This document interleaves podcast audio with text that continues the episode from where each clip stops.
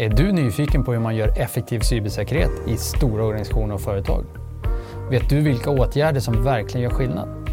Häng med oss i Cybertalks och få svaren från våra erfarna gäster. Jag heter Rolf Rosenvinge. Välkommen! In this episode, Rolf meets Sean Roche, former senior executive at the CIA and now responsible for government cloud transformations at AWS. In the episode, they discuss how CIA managed to both capture opportunities but at the same time also manage cyber risks when they went full cloud on AWS. So, welcome to Cyber Talks uh, new uh, season, first episode. So, we thought we would going to do something special uh, for this starter and kickoff of the new season. So, I have with me today a special guest, Sean Roche from AWS. Welcome. Thank you for having me. Great to be in Sweden. So um, we actually record this here in Stockholm. It's late August, and we've had a chance to actually interact during the course of the day. But uh, and I think the listeners are in for some fascinating um, discussions here. Hopefully, I'm I'm going to do my best at least to frame the questions, and I'm sure the answers will be interesting. But so maybe the place to start is so you're with AWS now. What's what's the role there, and what do you do? So at AWS, um, I work in the public sector business in AWS for the international public sector customers who are specifically focused on national security and defense and federal policing. Cool. And we'll deep dive into some of that later because I think there are some fascinating things to explore in terms of government, digitalization of government, cloud, and all those sorts of both the opportunity and risk side. And, and we'll have a great chance to get back to that later. But also, and maybe also actually one of the reasons why I, I, was keen to have you here on, on the podcast is that you also have a pretty extensive uh, career before AWS, and maybe you can talk a little bit about that uh, as well.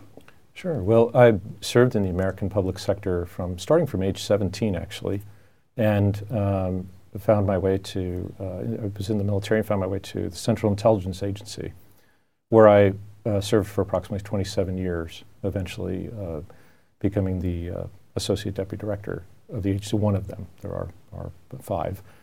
Uh, and um, so after that, I uh, spent time with my family, much overdue, um, and also spent time uh, consulting and advising, and eventually found myself on the presidential transition team for President Biden.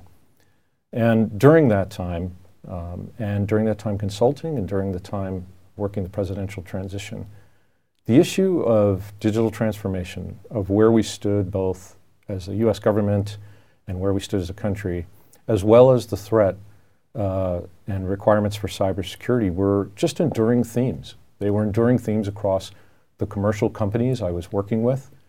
Uh, they were enduring themes during the transition when the SolarWinds attack was revealed and no one, uh, whether it be commercial or, or government side, was pleased with where it was. And my experience at the agency for the last four years of my career was that digital transformation piece. And the hallmark of that, the, bedrock of that, was uh, the AWS cloud that CIA runs its top secret fabric on. And so it, uh, it came to be kind of a natural transition to uh, to have a role where I could work with international national security partners are such a key part of U.S. national security to help them and assist in their cloud transitions and pass on the many, many, many lessons that I learned along the way. Um, and so it's been uh, about uh, a year and a half of doing that now, not quite. Um, and it's, it's been very rewarding. I can imagine. And and I also think that uh, what you touched upon there in terms of the all the lessons identified and learned and how I have learned also just during the day when we've been in, in various meetings together, uh, how you very gracefully and openly share some of that, and and I found that fascinating. Um, but maybe just to get the listeners uh, a little bit more in, in, in tune with what you actually did. So, so 27 years at the CIA. Um, you also managed a new directorate and very much focused on digital, right? Yes. Yeah. Yeah, it was created in uh, March of 2015, and I was uh, very happily in another position and was asked to lead that. And the interesting thing was, I was never an IT person, or uh, I, of course, worked with digital things as an engineer, but I was a, um, a technical collection officer and, and, clandestine technical collection in many different uh, domains across my career. Uh, as we used to say, the depths of the ocean are 23,000 nautical miles in space and everywhere in between. And so it was a very different role, and, uh, but it was a time when the agency under Director John Brennan uh, had essentially been overhauled for the first time in its 50-year career. And so it was, it was change at that magnitude level for an entire agency that you rarely uh, find yourself in that kind of change moment. And no one, I think, executes one of those changes without making a lot of mistakes. Um, and I was very fortunate to have good teachers around me um, and, and great colleagues. But also, I, I, after I left the agency in uh, November of 2019, I had the great advantage um, of having time to, respect, to reflect on what were those lessons learned. And I actually feel an obligation to pass them on because I, I would hate anybody to make the same mistakes I did. I think they could accelerate past and uh, uh, eliminate a lot of those.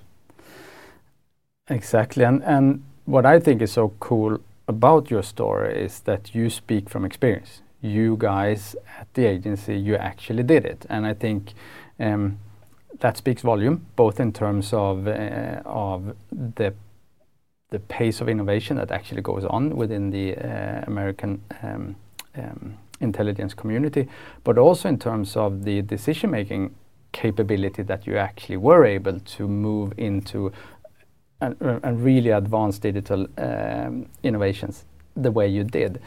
And I think, and I think the, the CISOs listening and the security practitioners listening into the podcast have, of course, also attended a number of conferences, heard a lot of people talk about digitalization. I think a lot of those folks, they talk about how digitalization could be done. Uh, you speak about how it actually was done, uh, especially for an agency like the CIA, where so much is at stake. Um, so, which I think is really cool. So, but what was the what was the hardest thing about driving that transformation? Was it the actual technology shift, or was it getting senior management on board, or was it to get the you know the the staff focusing on the daily mission on board? What was the the hardest part? Well, the hardest part for me, certainly, and the hardest part overall for me, was it was the cultural mm. aspects mm. of it. The technology was um, it was a challenge, but I had taken on large kind of first of programs in technology. That was kind of what I was known for. Um, but what I had not done, I had no real training in you know leading a large large scale. I had led change, but never at that scale. And also, the cultural aspects derive from the fact that um, wonderful people, very, very busy on mission, and I came from that mission side, rarely have two or three minutes a month to think about what a transformation of their mission would mean. They're mm-hmm. trying to work off all the things that are behind or in front of them or daily operations. And so it was um, uh, really a series of uh, cultural adjustments and a lot of very counterintuitive approaches. And, and I, I, would offer that during the first six months, I, I'd give myself a D minus or an F. And uh, I sought out advice from some really fantastic senior officers who were very willing to be candid with me about what was working and what was not working. And made some adjustments that I would never uh, have occurred to me initially in the way programs normally run. Um, the, uh, my, if I had to do self-assessment, it's I was a very prone to action with an intolerance for waiting, not, not much patience for reading deep into the situation. And for people who weren't on board, I had a, t- a tendency to, to just go around them or cast them aside. That does not work in a digital transformation. So a lot of a lot of lessons about culture and a lot of counterintuitive uh, approaches that ended up being uh, very very helpful. So um, um when I when I heard te- you, you, tell your story here earlier, one of the things I reflected on was maybe, and I'm throwing it out more as a question, was one of the success criteria also that the agency actually chose someone with a mission background to lead this change. Well, did that make the acceptance for change easier? It it certainly helped that um, I was able to interact with folks who were uh, from from a background of creating capabilities to do collection. The ultimate mission, uh, operations, director of operations, I had worked with for many years, but not been a member of that uh, team. And so it, it certainly helped to be able to speak mission and speak to mission. And what we had previous was that the structure of how IT was done at the agency was um, m- more like a, uh, a component, uh, more like an admin component, support component. It was never in a directorate. And so there were a lot of just great officers that had not had and, and typically the IT folks stayed in IT their entire career and never had any touch on mission. Uh, and I think that really uh, put them at a huge disadvantage. And so we, we changed it. With, there was, you know, and again, counterintuitive. I, I would have never imagined how much time I would have spent developing people, changing HR systems. We changed the pay for how we paid our officers. They were paid less and on a different schedule. Um, but the uh, c- coming from outside of that IT culture and then in, inheriting that plus other missions of open source and the uh, cyber espionage mission, uh, it certainly was an advantage to have uh, that time uh, and had some time seeing uh, my colleagues operate in the field, which was absolutely in, invaluable and where we got the best feedback of what needed to be fixed. Cool. And um, so, and as always, when you when you lead large transformation, large change, there will be the early adopters, there will be the fast followers, you will have the big pack in the middle, and there will be some, some folks hesitant. Um, where were the security teams in this? Were they kind of embracing the change and seeing the opportunity, or were they um, risk averse and had to be convinced or talked into it? And, and, and, and how, how, how did that conversation go? Well, security is just part of every decision made at the CIA, and every officer we had a phrase, you know, every, every officer is a security officer, every, every single officer at the agency. And I think the biggest thing there was this was a really, really, really new thing. And the security teams were uh, really very burdened to keep the, the legacy systems running, this wide range of sometimes systems that went back to the uh, very early 80s and even a few earlier than that and so that burden was a daily burden on them. And then we asked them to take on something completely different. And it, I use the analogy quite often that the agency had, you know, a 1968 Chevy Camaro uh, with a 327 engine and a Holley four carb carburetor. And the folks there knew how to run the timing belt and, and keep it tuned and have it perform at optimum and, and uh, with spare parts that were hard to get. And we had just handed them a Tesla and asked them to do a tune up on the Tesla. And we asked them to do that at the same time to keep the Camaro running. So, you know, in fairness, this was an awful big thing to drop on the security teams. Some folks just said, I don't know what it is, and I'm against it. And, you know, that's a line out of Snow White. It's the dwarf Grumpy who says, I don't know what it is, but I'm against it. And we had to bring them along, and a lot of that was education. Uh, and uh, and by the way, it, I think the biggest thing, the lesson learned out of this is demonstrating a respect for everyone's trade craft. Mm. Y- you don't have a transformation anywhere in any sort of domain without bringing along the people who work finance, without bringing along the HR, without bringing along logistics and support, and especially with digital um, security. Now, the folks that we really engaged and got the education piece. It was it was really phenomenal to see that. I have said at times it was a bit evangelical. We would send them off to, uh, we had a local university we were partnered with, and there'd be a course. We would send them off for specialty courses and training, and, and uh, Amazon as a partner really provided excellent training and certification, and uh, and they would come back from that, and, and it was it was as if they had been on the road to Damascus. They were very very different. Yeah. Um, and I think what that was was a reflection that we valued them and you have to so for anybody out there you have to make an investment in your teams and demonstrate respect for their tradecraft And when they resist, it's because they're passionate about the mission. But by the way, they're also tremendously burdened with trying to keep these old systems secure and running, which I, I don't know how they did it. But if any of you have an old vehicle and you know you have your favorite mechanic you go to and you value that mechanic, especially if you own a Jaguar. Um, and I say that because the, the Jaguar repairman in my neighborhood retired, and I think it was, it, it was like a funeral. People were very, very worried. So um, again, uh, uh, you know, the, I would never say, no, the security people were part of the problem. They weren't, um, but they were a critical part of the things that need to be done.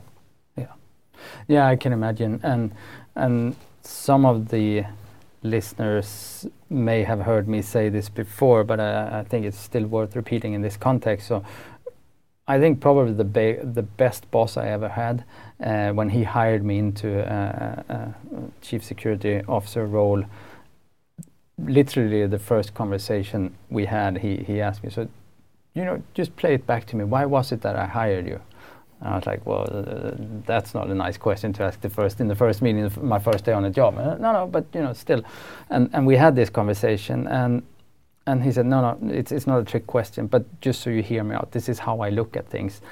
Your job as as the chief security officer, I'm not going to measure you on time to no. I'm going to measure you on time to yes, because if I just wanted someone to say no, I can hire directly from you know, a junior guy uh, from university, etc. And, and they would do a brilliant job of, of doing that, and I can measure that. But that's not going to help me build, in this case, the most successful bank in the Nordics. And I, I remember going out from that meeting and oh, what did I just experience? But it's actually one of the most helpful meetings I've ever been to because it, it really made me think about what my role was. He, and he was very candid in, in, in, also saying that, of course, I want you to advise me if you think I'm trying to do something really, really stupid that would jeopardize the bank. Let's not go there. And we don't want to do anything that would upset the regulator or the customers or put the bank at risk. But beside that, I'm going to measure you on time to yes. I thought that was very insightful, and it actually helped me a lot many times since that. Um, and I just said, I, I, think it's in one sense it, it fits into this context. I think there must be in a lot of occasions where you simply said, all right, you know, yes, there is a problem with this, this transfer, but let's go figure it out because the opportunity is, you know, we need to grab that, we need to capture it because that would advance how you can execute your mission.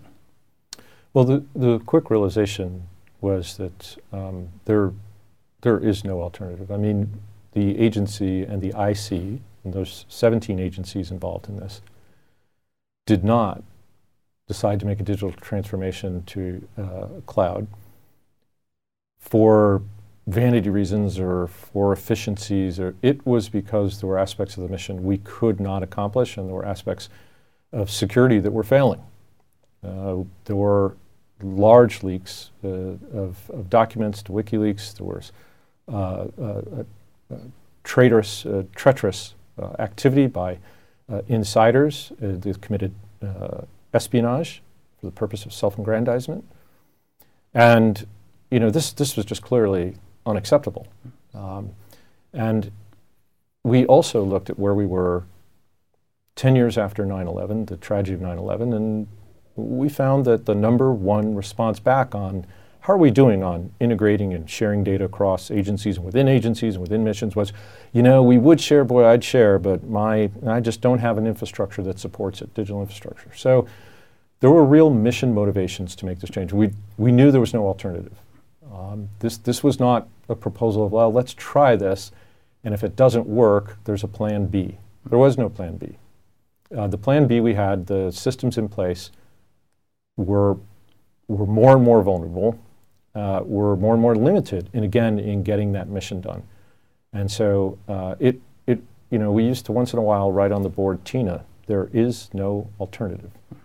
And when the conversation went I'll say a little too long or you know too much hesitation we would finally kind of bring it back to we're doing this for the mission.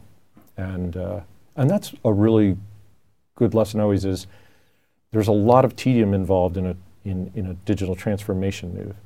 But in the end, it's really important to put mission in front of people every day mm-hmm. and, and during that because it'll they'll, they'll rally to it every time. Everyone. You, I, I found that just to be universally true. There were no people who didn't want to support the mission. There were people of uncertain what to do to transform the mission, but they all wanted to support the mission. Yeah. And they'd do anything for it. Cool. Um, so, so after completing that and, some of the other roles you, mentioned, you're now with AWS and you get to travel the world again, I, should probably say, and, and, and talk about these learnings, but also kind of help, I guess, government customers understand the potential benefit and opportunity with cloud. And, and when you meet a new potential customer, uh, how do you talk about it for them? How, how do you phrase the opportunity? Uh, I think we had some of that already here on, on, on, on, there were actually some of the mission elements that you could not accomplish. But in a broader sense, how, how would you phrase the opportunity for government, whether it's an intelligence agency or whether it's a tax authority or whatever public sector government agency it, we're talking about here? Well, it's a very different kind of conversation. It's not, we, we never go in and say, what are your, what are your formal requirements? We, we, we go in understanding that what the customer knows uniquely and knows really well is their mission space and what they would like to be able to do in their mission space. They don't have a lot of time to think about transformation because, as I mentioned earlier, they're, they're running that mission day to day. So we like to work backwards from starting with what would you what do you think would make a big difference for your mission? And in the public sector, it's uh, providing uh, information to policymakers. It's providing high quality. It's it's serving the needs of citizens, um, their safety. Um, it's the social contract in the end. And we say, well, what would you like to do better about that? What do you? And there isn't a single time that I've ever met with a, a, a government customer where they didn't know right off the top of their head. Here's some things I, in my perfect world. Here's some things I'd like to be able to do. And then we work backwards from there and say, okay, well. Um, let's let's unpack that a little bit. Let's understand what it would take to do that. And I think the biggest surprise for there's a couple of things that happen. The big surprise for customers is that they're uh, often believe that what they need to do is so complex and so overwhelming that it will require a great deal of development and many years to have that capability, whereas the capability exists now. Um, the, the, it, it, it often also comes as a surprise. Of, it, there's uh, thinking that maybe the problem that my agency or my government has or my country has is unique, very unique to us. And yes, it will have absolutely unique signatures. However, I, I found generally someone else has tried to solve that problem, or someone else is solving the problem or has solved it. Mm. So uh, I think that overall, what those two add up to is they're surprised how fast they can move. Mm. They're surprised how fast this can go, and quite frankly, how low the risk is of moving out. And and the ability to move out very, very quickly, um, especially using the commercial regions. So um, it's a great conversation to have. I always, it, it, it's also wonderful because there's never a conversation that I have with the government where I don't learn something from it, something new, and it's fascinating. And uh, there's nothing that we like more at AWS, and there's nothing that we're rewarded for more than bringing a really tough problem home to AWS. We, if, when we find really tough problems, uh, those are th- that, that is a jackpot moment because we come back and share that um, and then have the opportunity to uh, create capabilities to address it, which we know, inherently know, and create them on our own time and spend our own money to do it because we know they're going to have benefit against other customers. For instance, what we do in the financial sector is require has security requirements on it that are very, very stringent. What we do in the healthcare sector, in public sector at AWS, and if you look at the requirements for things like in the United States, we have a standard called HIPAA mm. to protect healthcare information. Um, it reads like protecting top secret information, quite frankly, and we do that in our commercial regions. So it, it's it's a wonderful synergy. It's a uh, again a tremendous chance to work across sectors like and see what's happening in energy, healthcare, uh, financial, education, where we have a, a phenomenal program. So uh, again, I think I think once we get the government customer to open up the there's a realization from them of the range of options they have and most surprisingly, the almost immediate time frame they can start implementing. Yeah, and and and I I find it also fascinating that that is what you bring forward, and I I, I having seen some of these relatively close up, I I, I would tend to agree, uh, and I think the point that you're driving home in terms of what is actually already available, what someone else has already solved, and the pace of deployment and continued into innovation that you can actually achieve is pretty amazing. And you know, regardless of whether it's AWS or maybe potentially some of the other major cloud service providers, but it's about getting started and, and, and taking the decision to, to move in this direction. And what will happen with the ones not getting their feet off the ground?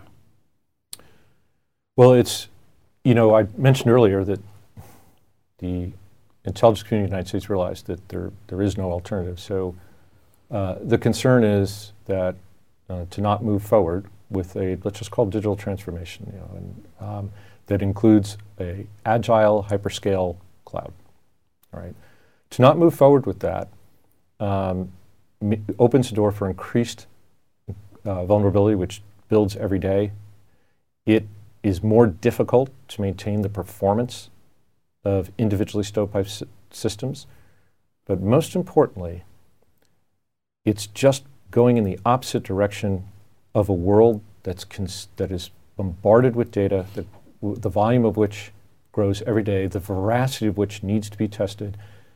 It's fundamentally denying the basic infrastructure that will be the critical um, baseline infrastructure for what governments need to provide their citizens it, it's, it's very worrisome because, in the end, a government that cannot provide those basic digital services as well as the enhanced capabilities that are now expected. You know, what citizens have in their hand and what they can do with that device in their, their, on their phone and with the reliability of it, they ex- have that expectation that government will deliver services in the same way. Um, and that's true if you're behind a classified in the, in the intelligence community or for the energy sector or for the, the other aspects of the public facing public sector. So to not do that um, is increasingly not to deliver on the social contract that, uh, that government officials in the free world uh, agree to and sign up to. Mm. And I don't want to get too historical, it gets, uh, as I'd mentioned, people, it gets very Westphalian very quickly.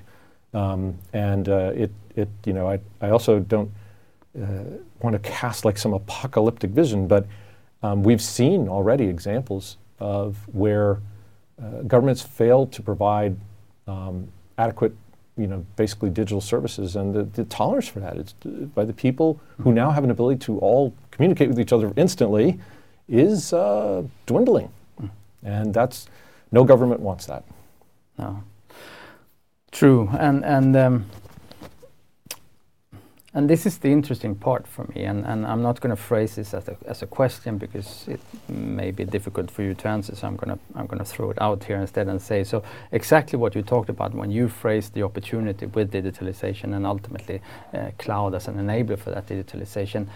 I sometimes find us here in Europe, if I try and combine us at least under the European Union flag, if you like, we at the same time have this very much needed, and, and I have great respect for that uh, privacy conversation as well. And sometimes I think kind of unhelpful the digitalization and the usage of cloud is then pitched head to head against privacy, etc. And I think as Europeans, we, we, we still have some homework to do to figure this out and how, how, how to work with that and be able to capture the opportunity without giving away all the privacy, etc., which I, which I do think is, is super important. And then add the, the security element to it, because ultimately the security piece is also there to protect the privacy. And, and I still think we haven't really solved this piece yet. Um, but then we talked about the opportunity and, and privacy, of course, potentially being one of the risks what are the other risks? You know, security being, um, of course, a, a, concern for many when talking about larger cloud transformation programs, etc. But I think, after having listened to you a couple of times here during the day, I think you're a strong advocate for cloud as a security enabler, actually.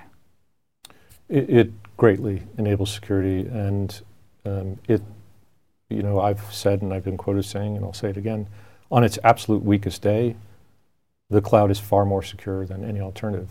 Uh, I can tell you at AWS we have 2,600 security features and services. So the analogy I use, and again, you know, this is not something that people have a lot of spare time to think about, but when you do have this conversation with them, I think it, it really draws home that the ability to set privacy settings, the, and so we call it settings and vettings. You know, so think about this. The, the analogy I use is uh, a small airplane with four seats. Let's call it a Cessna 150. Um, you, you, get in that airplane, you can see every, you can see that dashboard. It's got about 52 con- control service, you know, feedback mechanisms there. There's two seats. Think about being in that airplane with your two children in the back, the people you love in your life. And you're in the left seat, and your uncle, who has 20,000 hours of flying time, is piloting the plane. Please don't tell me that the fact that you can see him moving the controls and you can see the dials and you can see the gauges and you can watch the Garmin and the flight management system, please don't tell me that you don't sweat just a little bit and worry just a little bit in that small plane. Now, let's, let's contrast that. That's, that's the current networks we're on. Let's con- and they were and by the way, they might have been secure the day they were stood up 10 years ago, 6 years ago. I'll offer to you that if you have a laptop more than 3 years old because again, I ran the cyber team mm-hmm. at uh, the CIA, there's no way to keep it secure even with patches and everything else. There's just, it's, it's not going to happen. So we ask our teams to do this amazing miracle of keeping them secure, knowing the connectivity. But after day one, what it's connected to, the configuration, the compliance for patching, and the collection, both monitoring audit, are increasingly in antiquity. And that's what's different about hyperscale cloud. Now, I'd mentioned that Cessna. By the way, Cessna 172, a prolific platform, but unfortunately, they crashed quite a bit. So let's compare that with an Airbus A380. Since we're in Europe, let's use Airbus. Airbus A380, you get on it with your entire family to go to reunion. It has 2,700 control surfaces in the cockpit, uh, indicators, etc. There's two pilots up there. You do not go up and meet the pilots and vet them and ask to see the cockpit and ask them for their flight plan. You're actually, the only thing you're worried about is there enough ice in your drink. And Anybody who tells me they feel safer in the Cessna, I think we need to go back and have a discussion about Bernoulli's equation or something like that.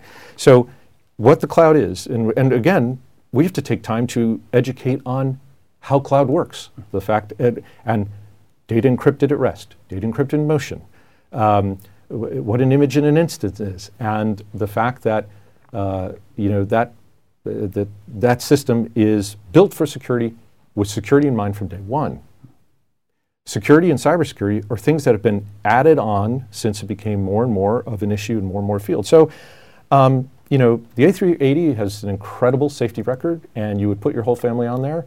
And when you go to cloud and you really understand what it is and how much flexibility you have and all the security settings you can invoke, um, you know, quite frankly, the choice is absolutely obvious. And uh, uh, asking people to make that decision is one where you uh, need to invest time to get them comfortable with some of the basics. For instance, the number one difficult thing to report on is cybersecurity incidents. It's very technically complex. The boiling that down to a soundbite for CNN, it's usually done wrong at first. Um, it's a field full of jargon. It makes a lot of people, you know, uncomfortable. They they feel like it's uh, too complex. But the fact is, it, it is an area worth investing. So I'm, I, am absol- absolutely evangelical on this. The, the, I, have said it long before I went to work for AWS. Um, let's consider this. The teams that conduct cyber espionage for the CIA worked with me, and the wonderful people, are highly skilled. I know what they were able to do. And uh, that informed, highly informed, uh, a lot of decisions, including being in the cloud. And uh, it, it's a great topic. We, we, love talking about security at AWS. We say it's you know, job zero because it's everyone's job is security. And we just keep making it stronger and better. The, um, and if you look at it, we also remind folks that the cloud today, you know, there's three hyperscale cloud providers, secures the world's wealth and health.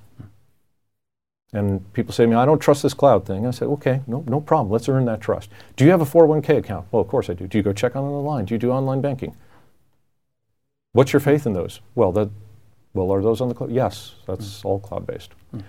When central banks of foreign governments run on the cloud, and again, I mentioned we have a, a fintech business that's uh, really phenomenal in the public sector.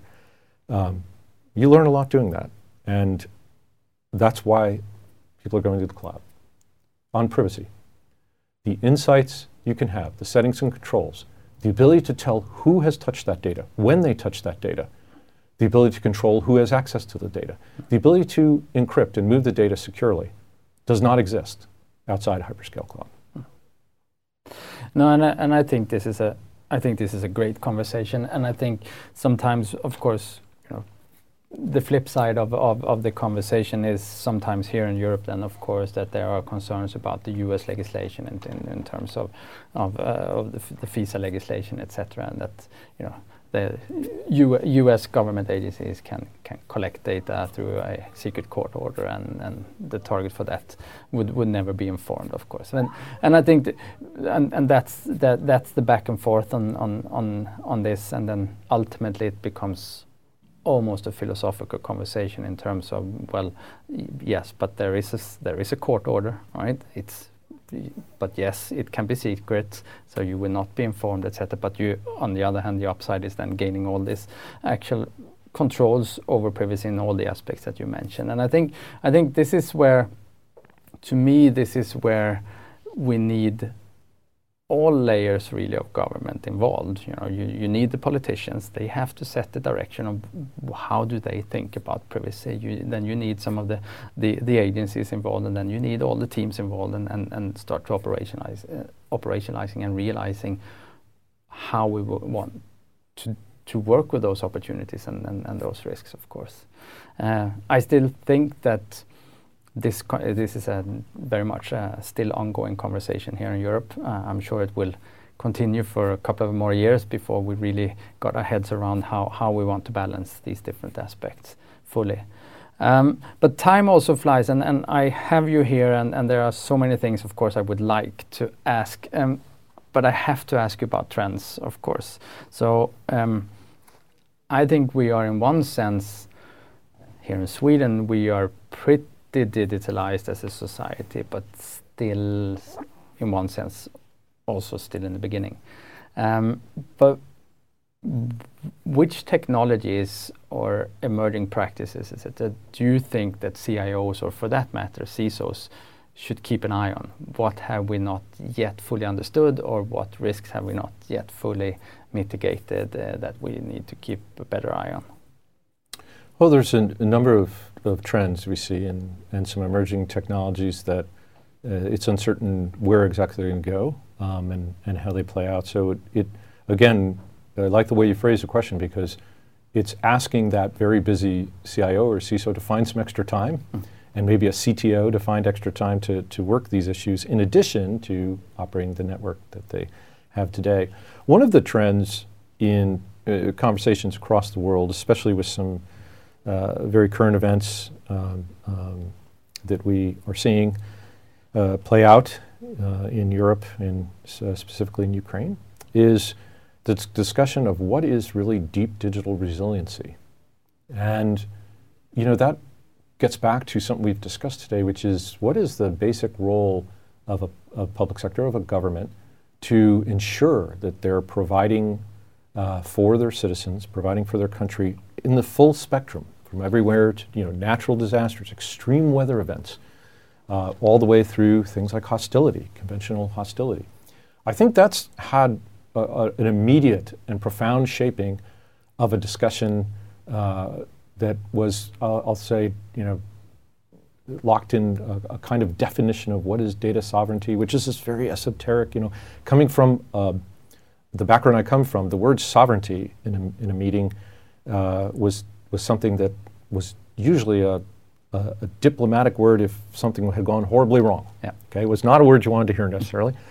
but and because it, it's so rarely used, it was not really defined. And instead, now what we see is a, a really good and helpful conversation on what does it mean to be digitally resilient and uh, we're, we're seeing that play out uh, across these, these domains that, that the cloud uses and operates in. So that's one really big trend um, that has a lot of tentacles to it. Um, in terms of emerging uh, technologies and enabling technologies, uh, there's uh, the idea of implementing, uh, going to a post-quantum encryption standard. NIST has released um, a few different uh, standards for that, um, and uh, AWS is working with NIST um, in terms of uh, implementation across, I think it's maybe uh, four different uh, uh, possible avenues to do that. And so that's one big one because security never stops. Your, security always evolves. Um, another trend is pushing more and more capability at the edge. And when I say at the edge, you know, to the very the the geographically or bandwidth limited user, um, the ability to give them the full power of the cloud where they are when they need it. And um, we have the uh, Snow family of capabilities at AWS that with uh, that are portable, that provide that on platforms that are portable and they're rugged, and they provide that and are providing it on platforms all around. I think you'll see that. I know you'll see that trend continue. The form factor will get smaller and smaller. And again, you know, think about what, what we expect our phone to be able to do and the lack of tolerance we have if, if it isn't just, you know, all things all the time and five bars, et cetera. So um, th- those are uh, some of the trends you see. Uh, I, they'll continue. Um, I think that uh, there's been a lot of talk about uh, blockchain and Web 3.0 those conversations seem to ebb and flow in, in different directions with great enthusiasm and then, you know, rather despondent tones and back and forth. And, and there's a lot of sorting out to be done there. Um, and, um, and there's a lot of really great debate over uh, fungible tokens, uh, non fungible tokens. So um, we'll see where that plays out. But again, um, you know, this is an area that's just not slowing down. You asked what's the problem of, you know, what would be the consequence of not getting on the train for uh, cloud and digital? Well, in a world that's increasingly digital, um, you know, the penalty and the, the, the, chance to try and catch up gets brutally difficult. Mm. Now, I'm very impressed in Finland, um, very impressed in uh, Estonia, very impressed in Sweden uh, with uh, government's uh, approaches to taking it on as a national initiative. Um, so I'm here in Sweden, and uh, um, I, I, well, like I always do when I travel, I just get a little bit of uh, local currency. I have not used any. No one will take it. so so uh, it will be a, a very expensive souvenir. Uh, but uh, so, uh, and I, I imagine a day in Sweden very quickly when uh, they're just, it'll be just completely cashless. And, mm. and that was announced years ago. Mm. so those are the trends. That's the way it's going to work. Um, I don't expect uh, if I'm blessed with grandchildren, I don't expect they will see paper money. Very true. I agree. So maybe to start to wrap this, is it is it fair to conclude that one of the biggest tasks of also security teams enabling digital uh, for government or for that matter the private sector is it to ensure and help implement the mechanisms to be resilient? Yes, I do. I think that falls to many sectors, uh, certainly for security, but even outside that. You know, the, the, in all organizations, you have your your infrastructure, you have, uh, and it goes down to again, you know, never leave anybody out of this conversation. Resiliency requires the right set of policy frameworks within an organization. Resiliency requires um, uh, that policy has to also rely on and be funded. And, and the best thing about resiliency, the, the most important thing, is it must be rigorously tested. And I, I have the philosophy of, of um, you know, we say in, in, the military, you train, uh, train like you will fight, is that you have to have uh, a body of folks uh, coming up with scenarios to to that need to be tested rigorously. You do have a separate group that does that testing, and a third group that evaluates the results independently. And um, we, you know, it, when I was working in the corporate world and advising there, a lot of discussions on ransomware, and a colleague uh, uh, who was formerly with CrowdStrike told me that, uh, uh, who helped found the company, told me that they were finding that 70% of companies were paying the ransom even when they had insurance and even when they had a backup. Mm. Because there's no, resiliency goes far beyond redundancy. Mm. So um, it's, yes, the security team's there, but boy, it can't just fall to them. It's got to be something that everybody's doing all the time. And at Amazon, we build with the modicum that everything will fail. And everything will fail. So if you go in with that design principle, uh, you end up with a very resilient, reliable system, but you just keep pushing on it to get better and better and better. It's, it, it, um, we had a phrase at the agency that we used for uh, staying on targets, and it was relentless incrementalism.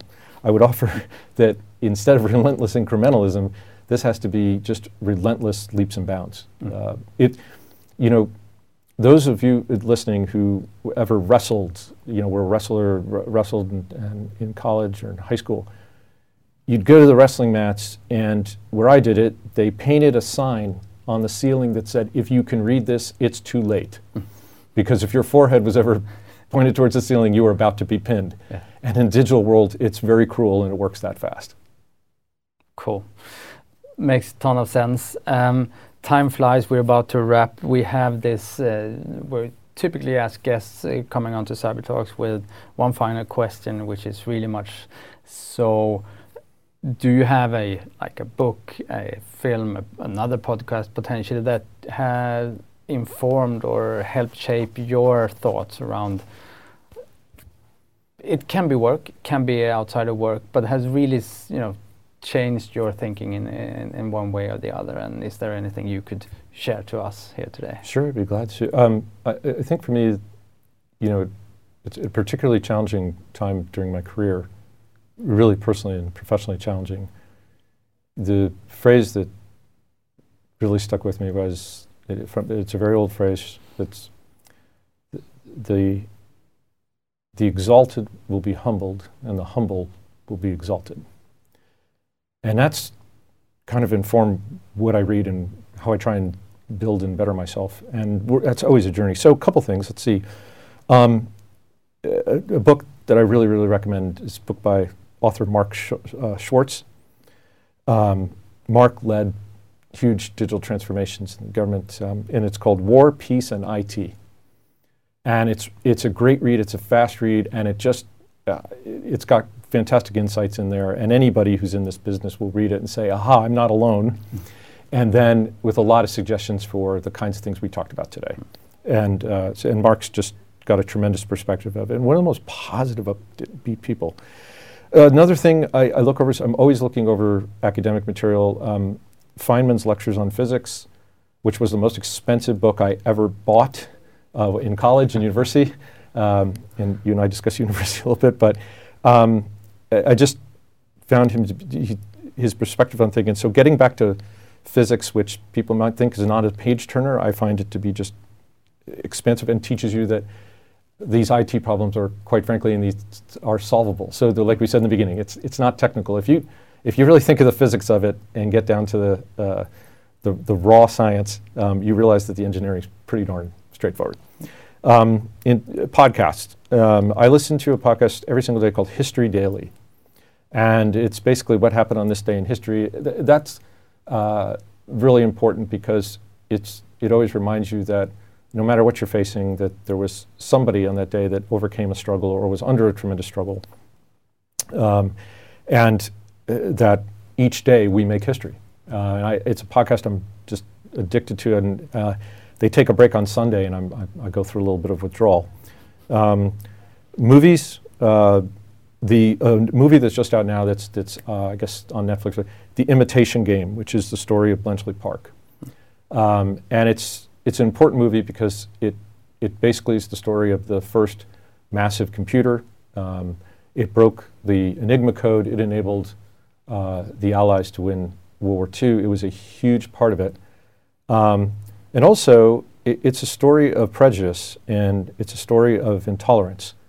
And, uh, and so is the movie Hidden Figures, which is about uh, African Americans who worked at NASA and put man on the moon um, and faced r- ridiculous um, and dreadful uh, prejudice. So, those are two engineering movies that remind us that we're stronger with diversity, uh, that a diverse population makes your country stronger, and that anybody who doesn't believe that diversity is a problem solver and essential to mission uh, probably hasn't delivered a big mission, probably hasn't been put with a, a real challenge. Um, and uh, uh, the last thing I leave in movies, again, I think I might surprise your listeners here. Um, it, a movie that I just keep watching over and over is an old, older movie. Um, 1986, uh, Jeremy Irons, Robert De Niro, The Mission. And it's a story of Jesuits uh, going into uh, South America uh, and the Guarani Indians. And it is a long movie um, of, of people really struggling to do something they believed in. And uh, it's, again, one of those movies that says, whatever I'm facing now is probably easier than, uh, than what, what these uh, pathfinders and religious explorers faced. And so, and it's also a, a reminder of moving forward and moving ahead, and that uh, it's never too late to progress. So, uh, maybe some unusual answers there, but. Mm. yeah, but thank you so much for sharing, and I think there are several ones I'm definitely going to pick up, and and uh, just kind of wrapping it with, uh, I I liked all of them that you brought forward. The I I people who know me also know that I'm a big fan of building diverse teams with bringing together different types of skill sets and the magic you can unlock with uh, with that is is just phenomenal. And um, and then I want to just quickly comment on on on the Bletchley Park one because I think uh, I agree. Um, and I think it's a great example of of maybe the earliest stages of digital innovation actually help uh, advance the mission. And I think that's maybe the note we want to close this off on. So, uh, great example, uh, Sean. It's been a tremendous honor and pleasure to have you here. Thank you so much for taking the time. Thanks for having me. And to all the listeners on Cybertalk, until next time. Podden är ett samarbete mellan Orange Cyber Defense och Paliscope och spelas in och klipps på Om Media.